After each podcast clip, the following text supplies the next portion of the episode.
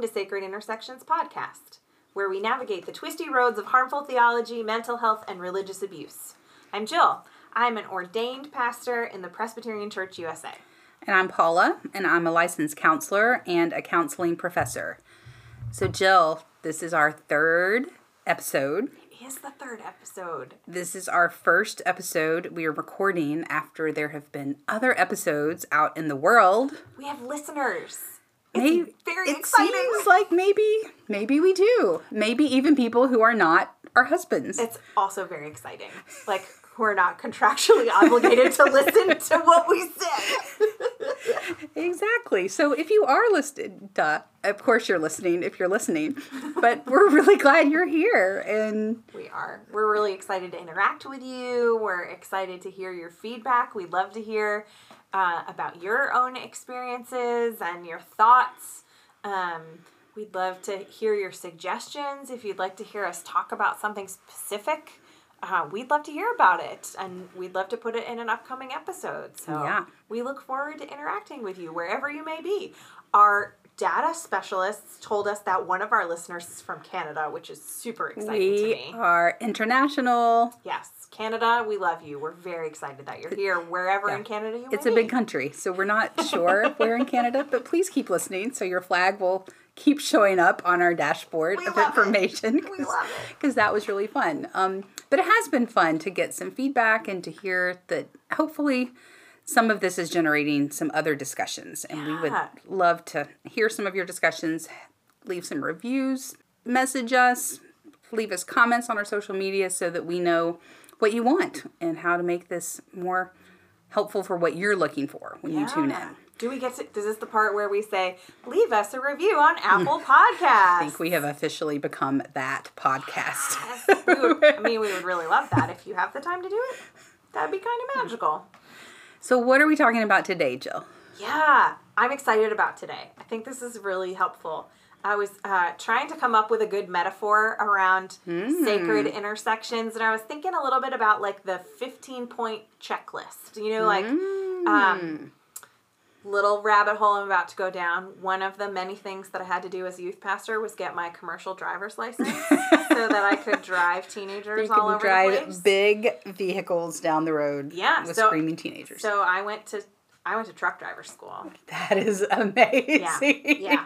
So I really wish I could have seen that. Yeah, I at, I was at one point in time licensed to drive either a 25 passenger vehicle or a garbage truck.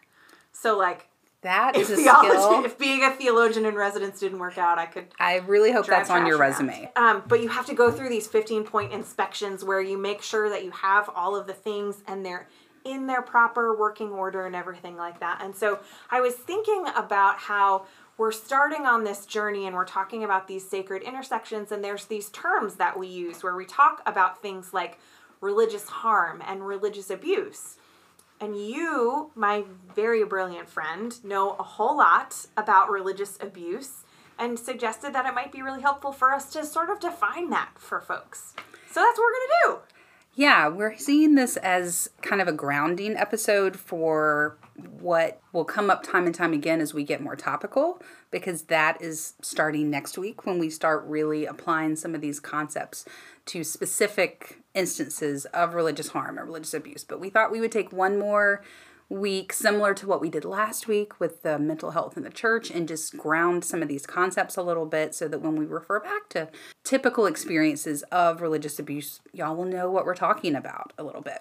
So I do have quite a bit of interest in the topic. I think we've mentioned in other episodes that I did my doctoral dissertation on the topic, just figuring out what it is. So I promise not to sit here and read you my dissertation, exciting as that would be for me. It is a very brilliant piece of work. Uh, I will preface this by saying if you want to take a really deep, deep, deep dive into that study that I did for my dissertation and all the different themes that came out of the interviews that I did for that dissertation, I was a guest on another podcast that you can listen to. Some of you may have found our podcast by listening to this podcast. So um, there's a wonderful podcast called You Have Permission, and the host is a guy named Dan Koch who found my dissertation. He's a psychology student working on his doctorate, and he's also interested in the concept of religious abuse. And so we spent a long time talking, really breaking down my dissertation. Longer talking to him than I did defending my actual dissertation. Wow, but that's so cool that it's out there and it's helping people. Like that's so cool. That's that's the hope. That's you know any research I do, I people do research for lots of reasons, but for me, I'm very passionate about it being applied and being research that can can kind of get out in the world and make a difference immediately. So Yeah. that if you do have an interest in that deep dive, we'll put we'll put a link to that episode and Dan's podcast in the show notes. And Thanks, if you Dan. thanks Dan, and if you like the stuff we're talking about, I think you'll really love all the stuff he's talking about because he talks about many of the same intersections that we're talking about. So we're not I'm not we're not going to do that deep dive here. Okay. there right. may be a little bit of repetitive stuff for those who may have heard that episode, but but we just thought we would hit the highlights and talk a little bit about when we use that term as you've heard us talk about before, what we mean. So Jill, one of the things I've found when I would share with people the topic of my dissertation and that this is my research agenda as an academic, when I use the term religious abuse, there's always this knowing look. There's often a little bit of a spark of interest from people.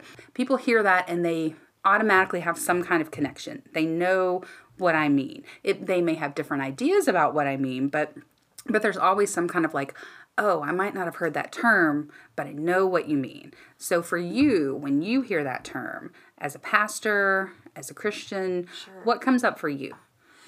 As you were saying that, the first thing I thought was that makes me really sad hmm. that it's such a generic. Hmm. There's such a knowing That right everybody away that knows. everybody everybody knows, and I'm also immediately fascinated of wanting to know if there's a common thread into what people jump to. What you know is is everyone convinced that religious abuse is, you know, the the sexual abuse in the Catholic Church, or is there a more varied approach? That's, but I think for me, when I think about religious abuse or um, or religious harm, I think a lot about the people who suffer from that.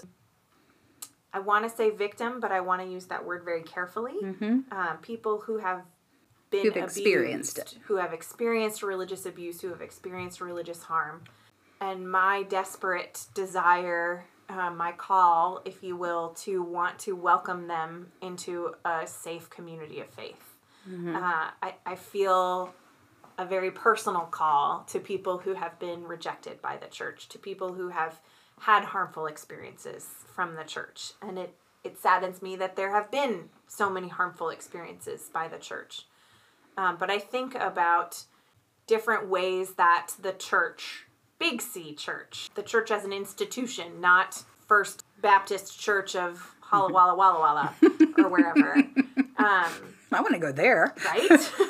but the church as a big C, you've got your religious leaders, your pastors, and your priests, and um, the ways in which they promote harm Mm-hmm. from the pulpit, or from as the wedding officiant, or as the eulogy giver, or the you know the, the funeral officiant, or or in in other relationships that a pastor or priest or someone in power might have that power dynamic. I think about the congregation as a whole, the ways in which people within the congregation might together be promoting some kind of harm or abuse. I think about the ways in which theology or scripture, the ways in which people twist scripture to say what they want it to say and take it out of context, which I would call proof texting.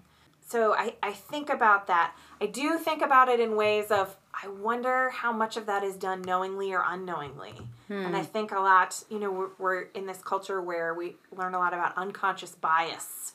It's 2020. We're in the process of going through yet another era of dealing with civil rights and talking about unconscious bias. And I think there is a lot of unconscious religious harm being done, which maybe one of the benefits to come from us having these conversations in this arena is that somebody thinks, "Oh my gosh, I have d- I have done this, or I have been a, I have I perpetuated unknowingly this. perpetuated this, and I'm gonna change and bring about a, a self awareness. Yeah. Um, I'm not sure if you've just spent too much time with me or if I've gotten in your head, but you just broke down kind of the three really broad categories that I found in my research. Because you taught me very, very well. But before we get into those, you mentioned what comes up for people, and do people just think of the most public, I think, example of religious abuse has been the scandals in the Catholic Church around sexual abuse. And sometimes when I when I talk about what I'm researching, people either think I'm talking about cults or they think I'm, which is kind of a most extreme, and that's not what I'm typically talking about. I'm looking at much more mainstream religion, or they go, oh, like you mean the the relig- the sex abuse scandals in the Catholic Church. So that is certainly an example of religious abuse. And yes, when we are using this term, we're using it much more broadly. Sure. We are using it to capture a really wide range of the ways that religion has been used to harm. Yeah. And there's there's a little a little bit of question about the term spiritual abuse versus religious abuse and I tend to use religious abuse because I look at organizations and institutional kinds of things. Got it. That's and a I, helpful.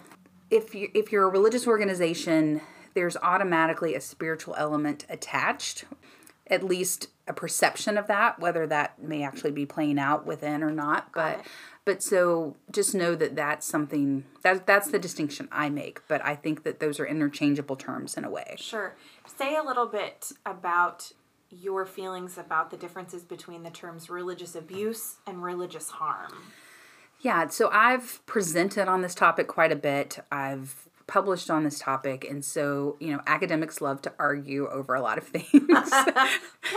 a lot of semantic arguments, but I've appreciated the wide variety of feedback I've received. And and some of the feedback that I definitely want to listen to is this idea that words have meaning and when we say abuse, does that capture the full range of experience? You know, coming from a counselor perspective, I tend to to fall on the side of I let my client define their experience for themselves. If they tell me they've experienced abuse and that doesn't fit into a textbook definition, I'm not going to sit here and say, "Oh no, you didn't." That's up to them to name and label. Beautiful. Yeah. And when we speak academically, that can get a little trickier about what experiences of abuse are. So harm seems to just be a little more general and capture it's a continuum no matter what. One of my one of my exercises in my doctoral program was creating this beautiful it looked kind of like a timeline but more like a chart. It was one of the prettiest things I've ever done. That's awesome. because one of my cohort members who is an art therapist helped me with it mostly hi kelly if you're listening but that so so this is all on a continuum anyway but i think harm really captures without having to have that semantic argument about what we're talking about so anyone who've experienced who's had negative experiences or feel like they've been hurt or harmed by a religious institution or an organization or someone connected with a religious organization or institution Harm feels a little more of an umbrella term. Abuse is a little bit more pointed. Yeah, and I don't want to discount experiences of someone who go who goes, oh, you know, it wasn't trauma, it wasn't abuse, it just wasn't fun. I, I don't want to discount or dismiss those experiences, Right. Because those are still really valid experiences Yeah. that we want to be able to talk about, and then I think a lot of the themes that came out of my dissertation still apply under that umbrella and on kind of a different end of the continuum than the word abuse. Yeah. So so I'm still really used to using the term abuse, so I may go back and forth during our discussion. But I think that captures it. So the three categories that you apparently I osmosed is that a, can we use that as a verb? I osmosed into your brain. So this idea of I, I looked at the different all the different experiences, this really broad ranged, and what kinds of experiences were we hearing? So, not to get into specific, we are going to get into some specific examples, but just really broadly speaking, you touched on them. So, abuse that's perpetrated by a religious leader, someone in an official place, abuse or harm that's perpetrated by the group or someone representing the group, and then abuse that really has a very overt spiritual element. And those are overlapping. Someone's experience may fall into all three of those categories. Sure. But just to break those down and to get your opinion Yeah. or your thoughts on this as a pastor. So, that first category where the abuser or the person doing the harm is a more official leader. So a priest, a pastor, a deacon, elder, Yeah. someone in a very overt position of authority perpetrating harm. Yeah. What comes up for you when you hear that? Well, though, so there's a power dynamic there. That's the first thing that I think about. And I think about stories that I have experienced myself. I think of uh, was worshiping as uh, in I think this was even before I went to graduate school. Um, was worshiping in a congregation. I think I was visiting family, and uh, we were getting ready to take communion. And the pastor said from the communion table, um, gave this big long speech about how if you were not 100% right with God, that if you chose to take communion knowing that you weren't right with God, that you were going to burn in hell. Wow. That escalated quickly. It did. And I remember turning to my partner and being like, "What?" I don't it was it I felt very ostracized. I felt very unwelcome. I felt very anxious, and I felt very clearly that this person in a position of power was like threatening to hmm. me. It was was making sort of a veiled threat. Or it sounds like a pretty direct threat. Not not not not just veiled, but pretty much like this will happen. Yeah. And throughout my ministry when when I have encountered folks who feel like, yeah, I don't know about the church. I'm not I'm not going back there. I could see a world in which someone walked in off the street to have a nice Sunday morning church service, heard the pastor say, "You're not right with God. You're going to hell." Yeah. And what does that mean to be right with God? So Right. so I imagine there was a very narrow definition that was either going to be right or wrong. So you either get up and say you're right with God or you sit in the pew and everyone wonders well, you're, why aren't you right with God? And so there's a stigma. Either way, you've kind of got this. Yes. So there's a stigma, there's a power dynamic about I think about stories from grad school about the ways in which we were cautioned as leaders in training about about the power of the pulpit. You know, we're in 2020, we're in an election year.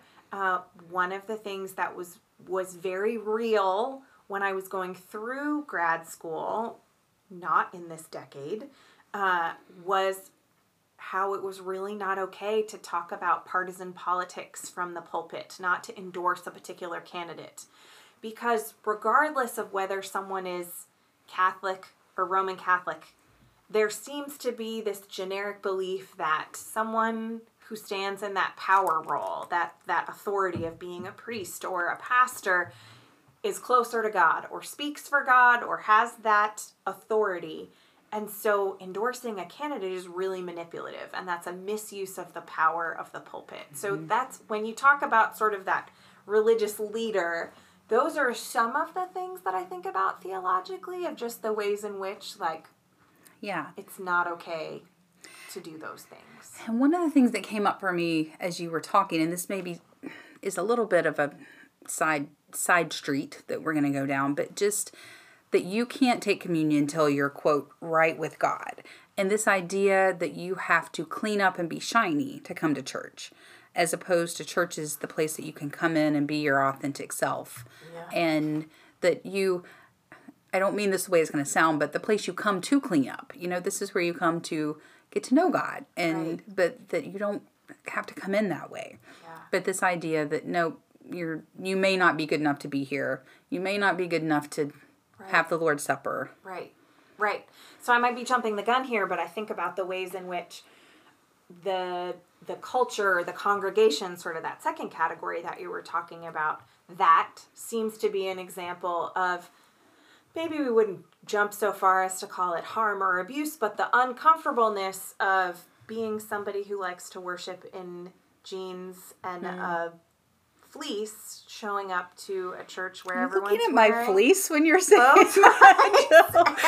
and I I'm wearing a vest and Tom's right now. Um, it, you know the the thought that you have to have a bow tie on. We're we're here in North Carolina, as we said before, so there are churches where you're expected to wear a bow tie, or have your Sunday dress on, and the ways in which that sort of rule is more important than welcoming the homeless man that's been sleeping on our campus into our worship service or Yeah. um, you know the people who can't afford the sunday best Yeah, I think that is a good preview into one of the themes that came out of my research is this idea that rules are more important than people. oh my goodness And that's so opposite of how I experienced Jesus and what Jesus was doing. So we'll we'll Yeah. definitely talk more about that. we might need Um, to have like a whole episode just on that concept because I think we could. We could easily fill one. Yeah.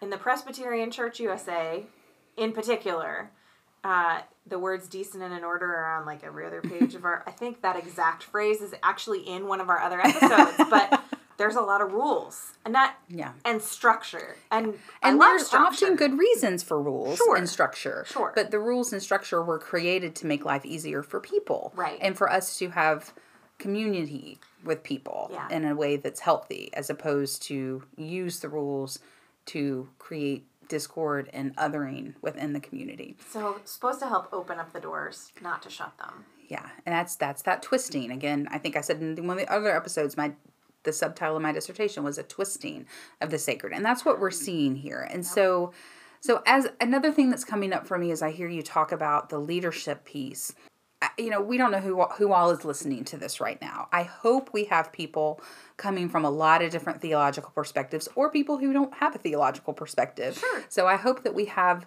I hope there are some people here listening to us and going, "Hmm, that's not exactly right and that we hear from you and that you feel comfortable saying that. But I think back to the process of interviewing my the participants of my study and when my the chair of my dissertation, um, Dr. Craig Cashwell, who's fabulous and does does so much research on counseling and spirituality as well, was he was my auditor, meaning that he looked at the process of of the interviews, and so he was reading the transcripts from this, and he was weeping, reading. He he described himself as weeping, reading some of the interviews, and then he realized he had this realization that what some of these participants said they experienced as harm or abuse, he knew that there may be some religious leaders sitting there thinking that's not harm, that's just good theology. Oh, That's yeah. oh, that's a gut punch. Yeah.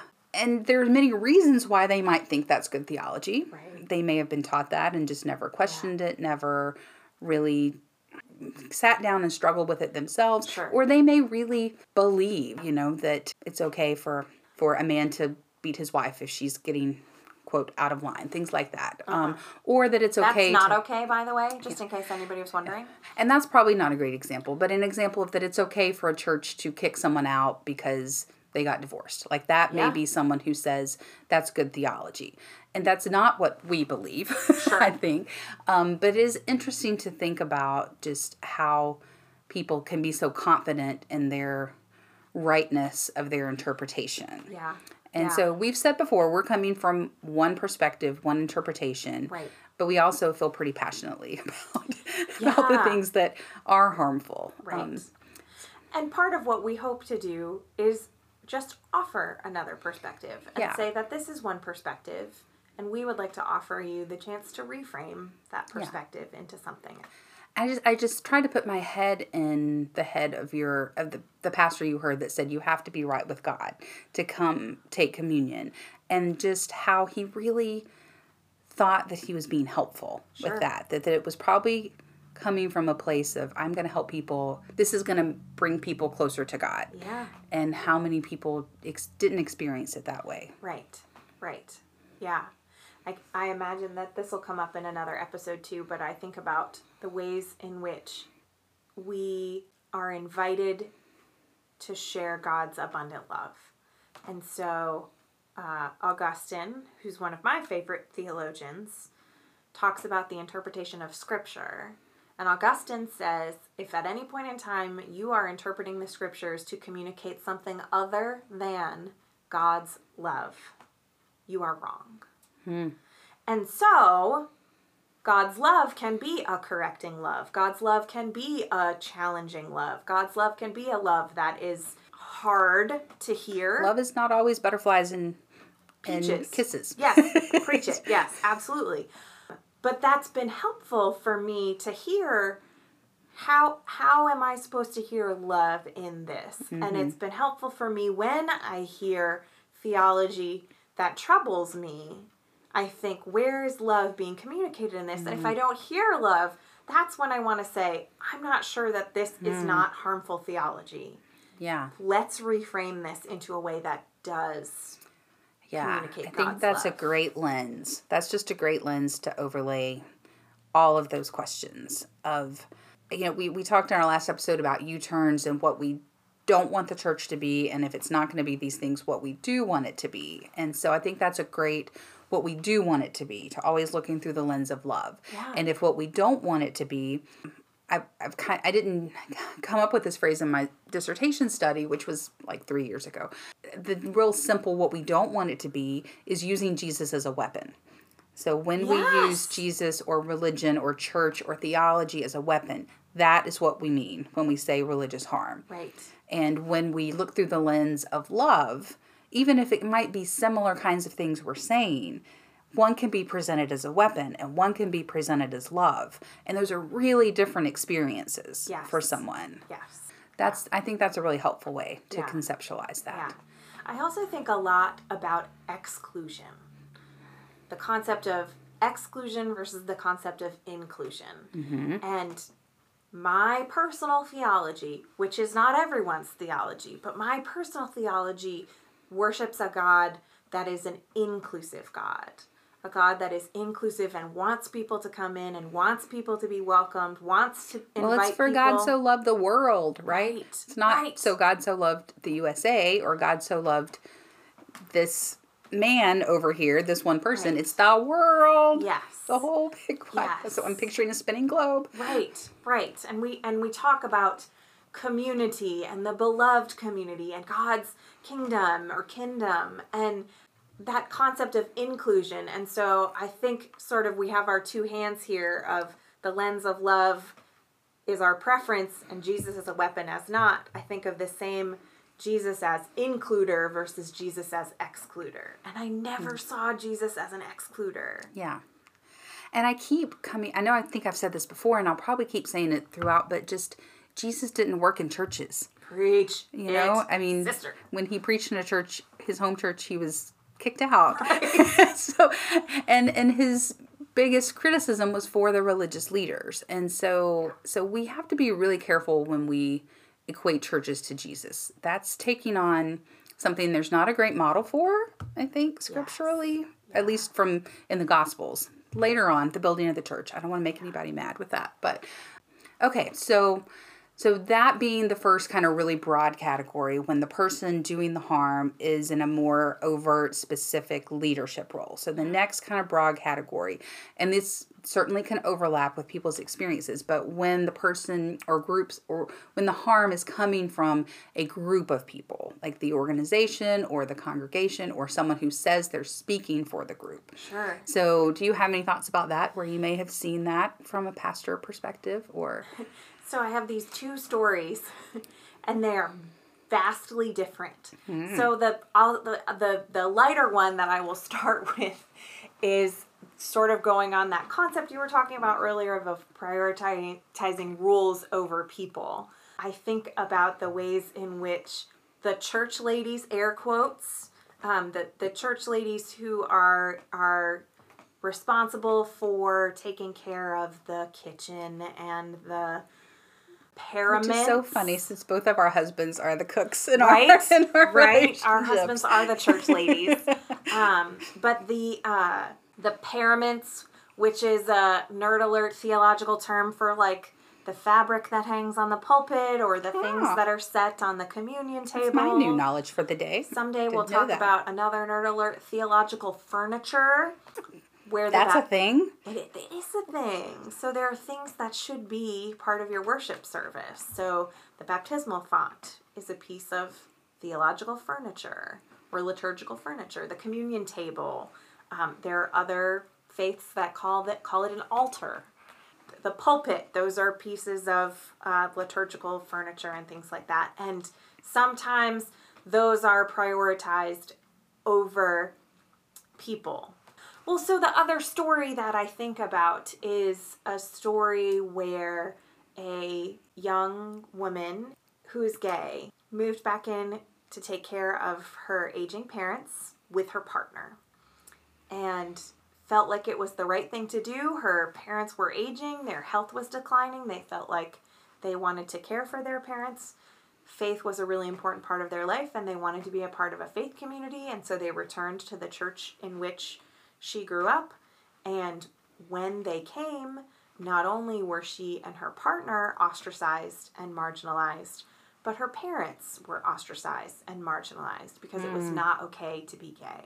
Hmm. And they received, I would say, pointed religious abuse from a power dynamic from the pulpit when they were called out and told that they were not welcome In the middle of church. in the middle of church. Oh, And the ways in which members of the church family, people who had taken baptismal vows when she had been baptized as an infant in that congregation, then ostracized the family and hmm. defriended them on Facebook and and and stopped being a part of their lives and wouldn't let her mom serve on the church lady committee and things hmm. like that. And the ways in which it wasn't it wasn't just the power of the religious leader from the pulpit but the way that the whole entire membership of the church said you're doing you are sinning and in our minds we are casting you out yeah.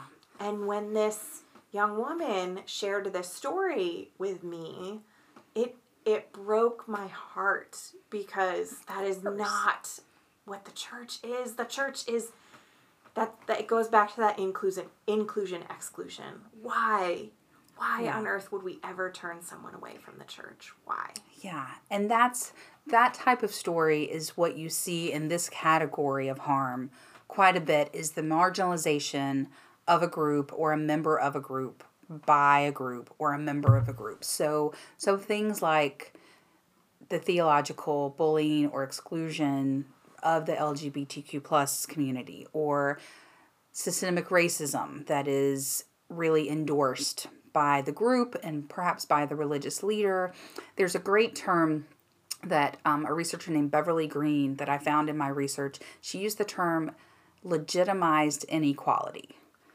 That like and that I, I may have already said have I said that I don't know but I'm it will be coming up quite a bit because that resonated with me of that's what is happening in this category of harm is Yeah. that because you're legitimizing it when you say that God says this or that this is theologically correct or this is the way the church believes. You're Sure. legitimizing that this group is better than this group or that you are not as good as we are. So you're legitimizing this inequality. You're giving credence to it. And that's really dangerous and that's a really strong abuse of power and that's again not so for God so loved the world. Right. you know, that's right. not what it's Jesus not communicating love. It's not communicating inclusion. and Jesus spent so much time with the marginalized, with the people Right. on the on the edges and welcoming them and proving you know that I'm going to spend time with these people. And yet the churches seem to just pull often it's so easy for churches it, for any group, but when you have the power of scripture behind you, when you have the power of God's on my side behind you to let you pull to, just to pull into yourself. That's what seems to happen so much. Sure. And and all the harm that can be done to those outside of that pulling in Yeah. process that you've done. yeah. Yeah. You know, I often use the term other as a verb when we other someone. Um, so that pushing out. Yes. And that's what this category is. Uh, And by that I mean making someone the other, meaning that you dehumanize them in a way, you make them less than you. It becomes an they're them and I'm us and we're different. And that's what that legitimized inequality does. And so that's and I'm even thinking, I mean, I'm just that's bringing up a lot of you mentioned a lot of feelings for you, a lot of feelings for me and the ways that I have made similar choices in my own life to to rather than look at the need around me to beautify myself or beautify my own space. There's there's some metaphor out there about self-awareness that I'm sure we can tie into our traveling, journeying, intersectional metaphor about the ways in which you know the car that you're driving, you know the route that you're taking, you know where the gas station is, where you need to fuel up. Like there's a there's a self-awareness gift that I think maybe in my heart of hearts I hope maybe we're contributing to that to provoke the conversation, to have the discussion and think about Yeah, because there's no easy answers to any of that. All right, so let's continue to ponder that. Yeah. Um, and think of so the third broad category being one I think we've already touched on it, but where the spiritual is really overtly used to do the harm. Like the spiritual is used to justify what's happening or theology. So the first one where the leaders are the ones doing the harm, the second one where the group is the one doing the harm, and the third one where the theology is the one doing the harm. Yeah. So I think of I ha- obviously have lots of examples from my research, but what do you think of when you hear that? Well, I have a very specific and very clear example and a very recent example. I believe it was in 2017. Here in America, the Attorney General at the time was defending the separation mm. of children and families of illegal immigrants at the border. And there were somehow in 2020 still are children in cages being separated from their families. And the attorney general at the time was quoted as using Romans chapter 13, which talks about the ways in which we are, as followers of Jesus, to follow the law of the land. Mm. And he took that scripture out of context and missed the very next verse where it says that everything should be done in love. And I have I, it's one of those memories that you have where like I can close my eyes right now and I can remember what smell I was smelling when I heard that voice heard that news report. I remember because it was a Friday night. I usually write my sermons on Thursday afternoons and Friday mornings, depending on when the Holy Spirit decides to show up and inspire me. and Not on your schedule, huh? um, not always on my schedule. And I had written a sermon and then heard this happen. And as of right now, I have only done this once in my ministerial career, but uh, the bulletins had already been printed for worship. And I threw out the text and hmm. threw out the bulletin, threw out the sermon that I had written, and said, I, I can't let this go. I can't let this scripture stand I can't let it as go. from this kind of interpretation. yeah. I mean, when you hear scripture being quoted in a way that seems so obviously misrepresented and harmful, you just it just what came up for me was just this how dare you? Yes. Like that was Yes. what what came to mind. And I hear the judgment in myself doing that, but I I feel like that's a righteous judgment. That's just how dare you take the word of God to justify something yes. um, in that manner. Yes. You want to justify it politically, that's a different story. But Sure. when you decide to Yeah. pull scripture into it, that becomes a really different power dynamic because of the power of the sacred. Exactly. And we can we can do a little bit of research. I hope at some point we will do an episode on the ways in which pe- people in power have used scripture in inappropriate ways because there have been some other political leaders that have used that very same passage to justify things like On all sides of the aisle. or And- um, you know racism or other other things like that. But the other thing that i think about um, comes very naturally to me is i think about the treatment of women. And um, and I, I think about the ways in which people pull portions of scripture out that talk about um, women uh, whether it's the wives submit to your husbands text, wherein it also says, and husbands love your wives and take care of your wives. So that doesn't mean that you can use that scripture to justify marital rape, which is the way I've heard it used at times. So that's Yeah. that's one of those Right. harmful interpretations of using theology as a weapon. Yes, yes. Or women should be silent in church. And so, you know, not everybody in the world is thrilled that I'm a minister, that I'm in a position of power. And I think that unfortunately there are people in our community, using community in a larger sense, but that there are people in communities all over that aren't comfortable with women in positions of power. And whether that's because the Greek and the Hebrew had gendered words, and so they gave God genders, even though I'm not altogether sure that God has a gender, and made God a man. One of the signs that I have in my office, which I really love, says God is not a boy's name.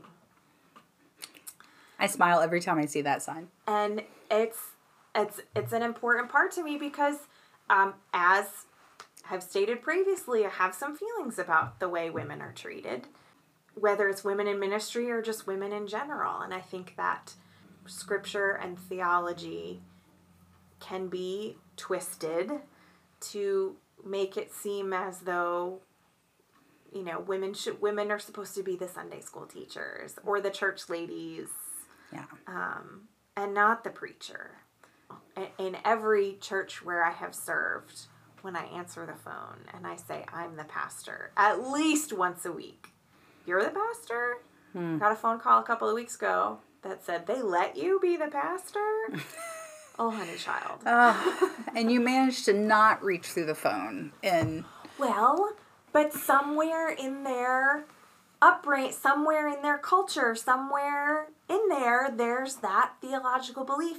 And I don't think that the beloved child of God that said to me, they let you be the pastor, was intending to hurt me or harm me, I pray the, so it's a lack of self-awareness like well no like because i'm sure at one point in time it was no women can't be in the army or no women can't be president or x y or z. But i do think about the ways in which theology is a and, and scripture are used as a way to exclude rather than include to go back to that same ex you know where, where, where jesus where scripture is weaponized to say these are who this is who is in and this is who's out.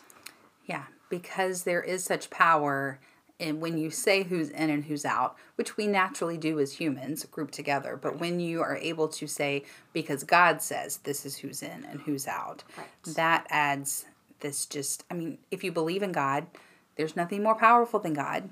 And so you can't argue with that when someone pulls that out. It's, it pulls the God the God card out. Right. So so yeah. So this ex- that's a great. Those are great examples of how when theology can become the weapon. You know, I mean, broader social things. You know how scripture was used to justify slavery. How mm-hmm. scripture has been used to continue to justify racism and systemic racism yeah. and how scripture has been used to justify child abuse how mm-hmm. scripture has been used to justify almost anything that, that and those things are horrific in and of themselves and then when you add this overt this is happening to you because god says this should happen to you yes. that sacred element just can really amp up the experiences of trauma it can amp up the internalization of how you then experience your own spiritual world and what that means and right. your self-worth and your value and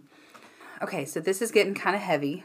Yeah. Which well, and maybe this is the place where I hope ends up in every episode where we say if you've heard these things that there is another way of looking at mm. them. There is a way to reframe it. And what the way the reframe we want to offer is that you are beloved. Mm-hmm. And that you are beloved. You are created. Whoever you are, if you're hearing this. Yeah.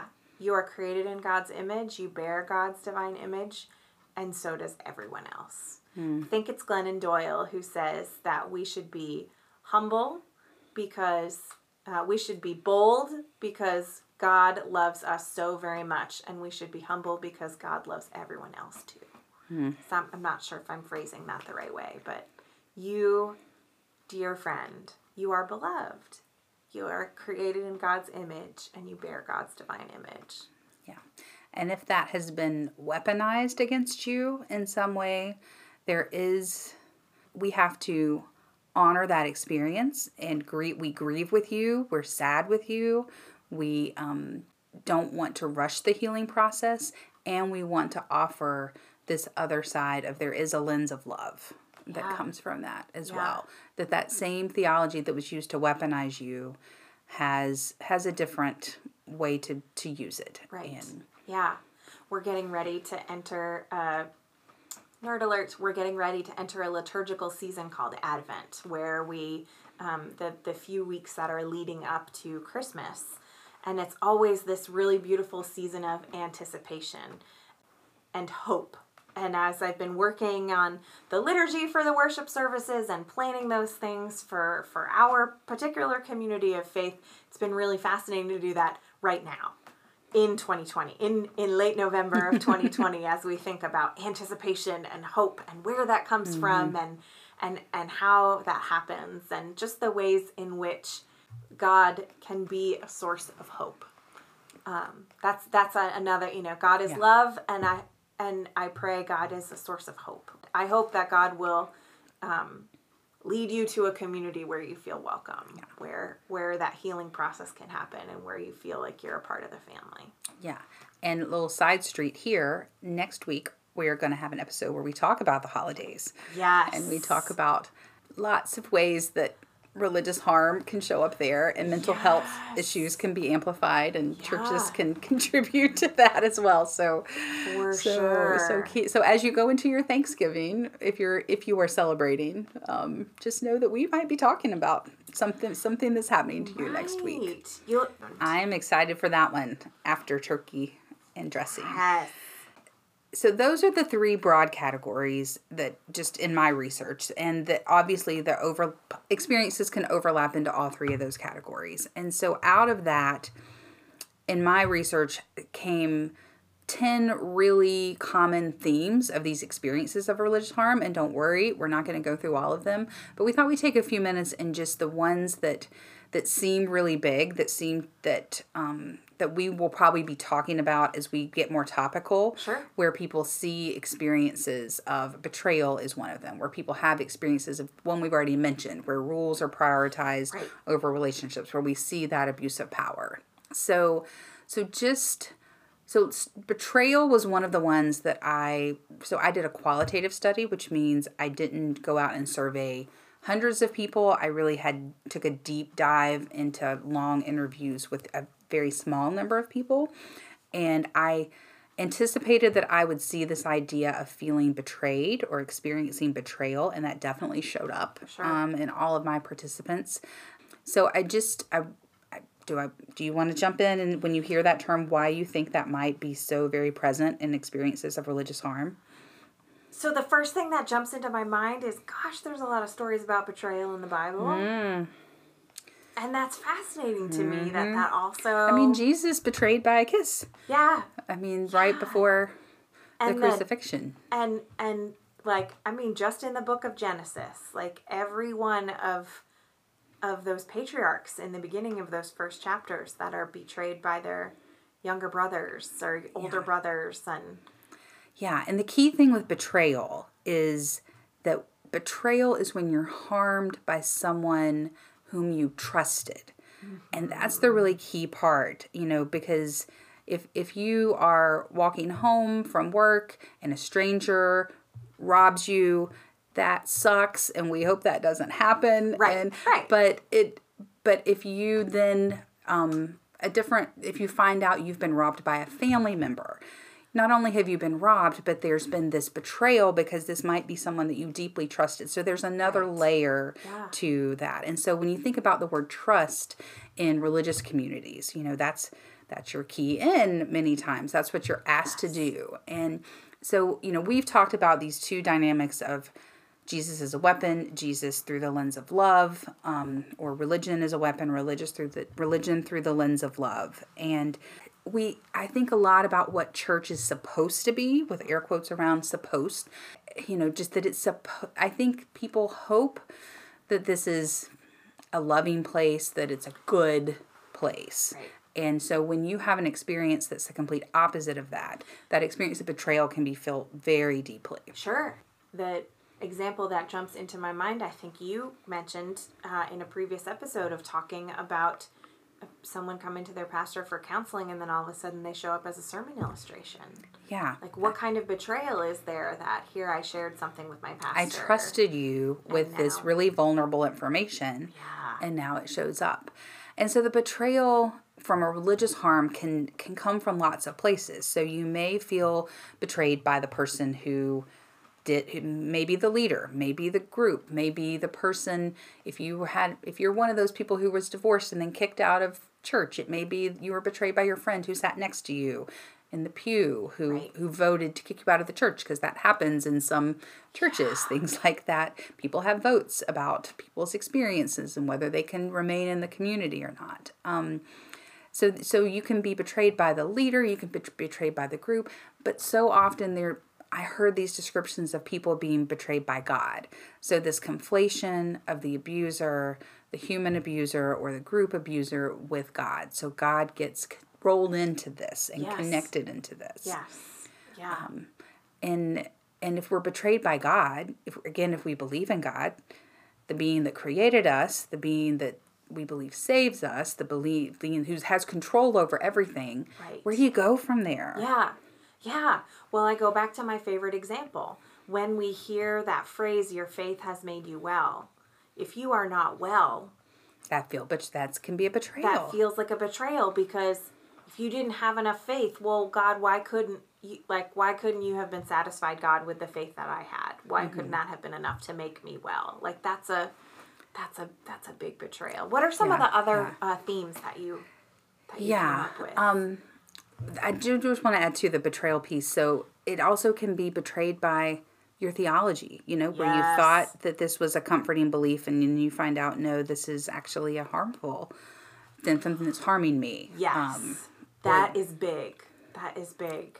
so, so that, yeah, we see that quite a bit. Um, we've mentioned the rules being prioritized over people. Yep. I don't know that we need to spend a lot of time about Sure. it here, but I think that was a main theme of just feeling really devalued that I am less important than the rules. Me as a person, me as a human, you know, women, there were several women in my study who had experienced domestic abuse and were sent the very clear message that the rule that you must stay married no matter what was more important than their literal life, Yeah. than their safety.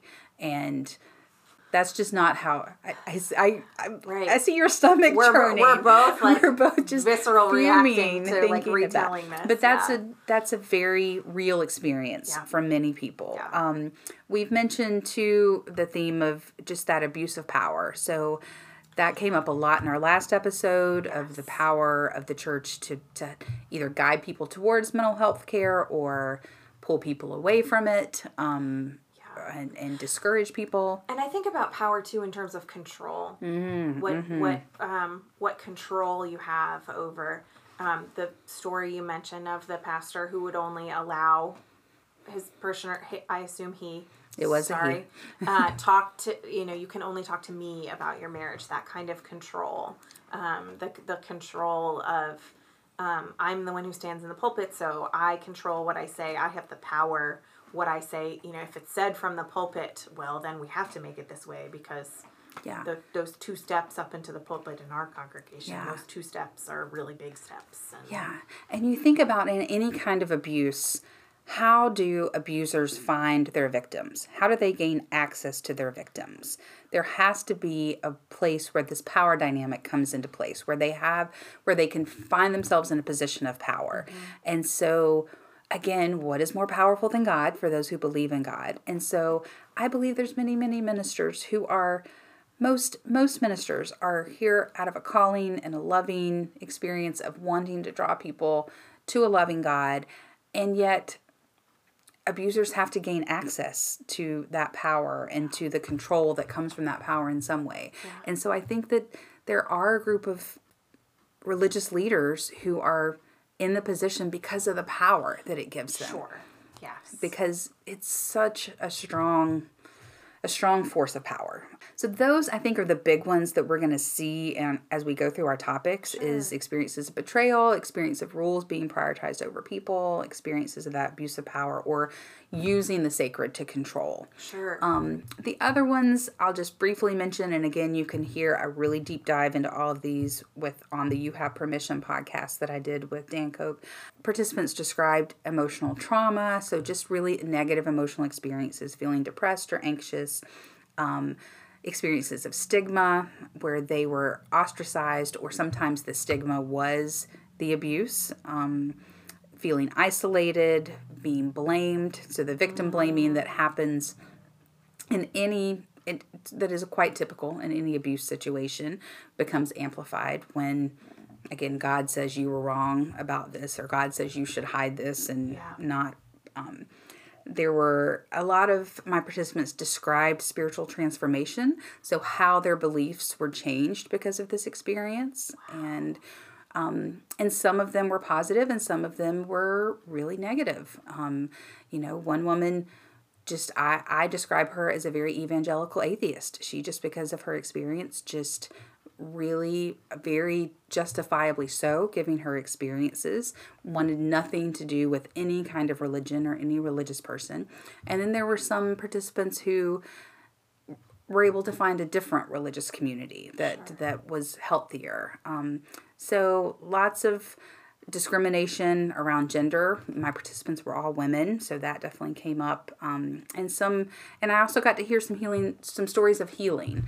So people who had had some corrective experiences that we hope this podcast will be a little bit. Sure, Um, yes. Some experiences that there are other narratives, there are other alternatives out there, and um, and counseling. Lots of my participants described going to counseling and finding counselors who were able to help them with this. So, so those are a little taste of some of the themes that I think you'll see show up maybe next week when we talk about holidays. But before we tease next week, anything else sitting with you that you want to say as we wrap up what we mean when we say religious abuse? This is hitting the highlights. We'll be talking a lot more about it. But Yeah.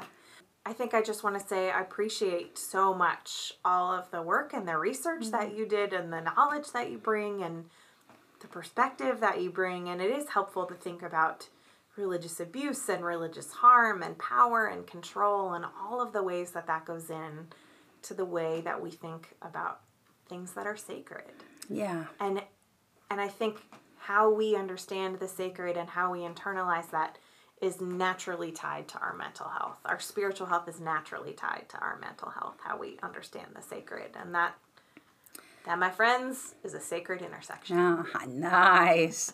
Yeah, and thank you for saying that because that's I've I've realized we haven't really used that term much in this episode, and yet I think it's all over this episode. Sure. All of these experiences create mental health issues. All of these experiences are things that people might be bringing to counselors and to counseling appointments and to pastoral counseling. And so we definitely may see these things show up. definitely definitely All right. Well, thanks for letting me talk a little bit about my research, indulging me on this. Yeah. And please, if you have thoughts about this, please send us messages on social media. Um, you can find us on Instagram and Facebook at Sacred Intersections Podcast, on Twitter at Sacred Pod. Um, is that all our social media right now? yeah you can find our podcasts pretty much on most of the regular platforms on apple podcasts and i guess if you're listening to us you've already you, you figured out if you like the platform you're on, keep listening on that platform. If not, there may be other platforms that work for you. Right. So, but on on all of those social media platforms, we mean it when we say we'd love to hear your thoughts and. Um, so co- make a comment on a post or send us a message or yeah um, just let us know what thoughts you have and what you might like us to talk about a little bit before. So so next week, as we mentioned, we're gonna focus a little bit on the holidays. talk about the holidays, which I think that is a really sacred intersection because holidays, uh, two of the holidays that are coming up in the in on the calendar as holidays. One is Thanksgiving. which will have already happened. No, will be about to happen by the time you listen to this one. Yeah. Uh, so not a sacred, not a liturgical holiday, um, but then Christmas, which is a liturgical holiday. Um, yeah. So so those are are are there's a lot that goes into that culturally, and there's a lot of mental health pieces around the holidays and I taught a whole and- stress management course on stre- on holiday stress when I worked at the hospital. That's I taught a, whole- a whole a whole series on stress at the holidays. It's very real. Um, yeah, I could use a little help with that there, Dr. Paula. Um, yeah, I think it's going to be a really easy episode to talk about because we have lots of feelings about it. So we're looking forward to to sharing that episode. Yeah, so maybe we'll throw up a post about that. And if you want to share stories that maybe we could even bring into our episode, um, do that. That may be a way to interact with us. Yeah. Just think you could be the first listener that we talk about on our podcast. We like- Only with your permission, though, not like that other story that we talked about. Right. yes. Interact with us on social media. Tell us your holiday stories or or whatever it is that you want to hear. And um, we're grateful that you're on this journey with us, and we look forward to interacting with you. And as Jill has said every week, we really like you. We do really. Like you. I like always you. smile when I hear that back. We do because really like I do. you. It's I know you love Mr. Rogers and it feels very Mr. Rogers but it also feels so sincere. It is really sincere. So We So- already like you. You're already a part of the family. Yes, you are. So thank you for listening and safe travels on all of your sacred intersections throughout the week.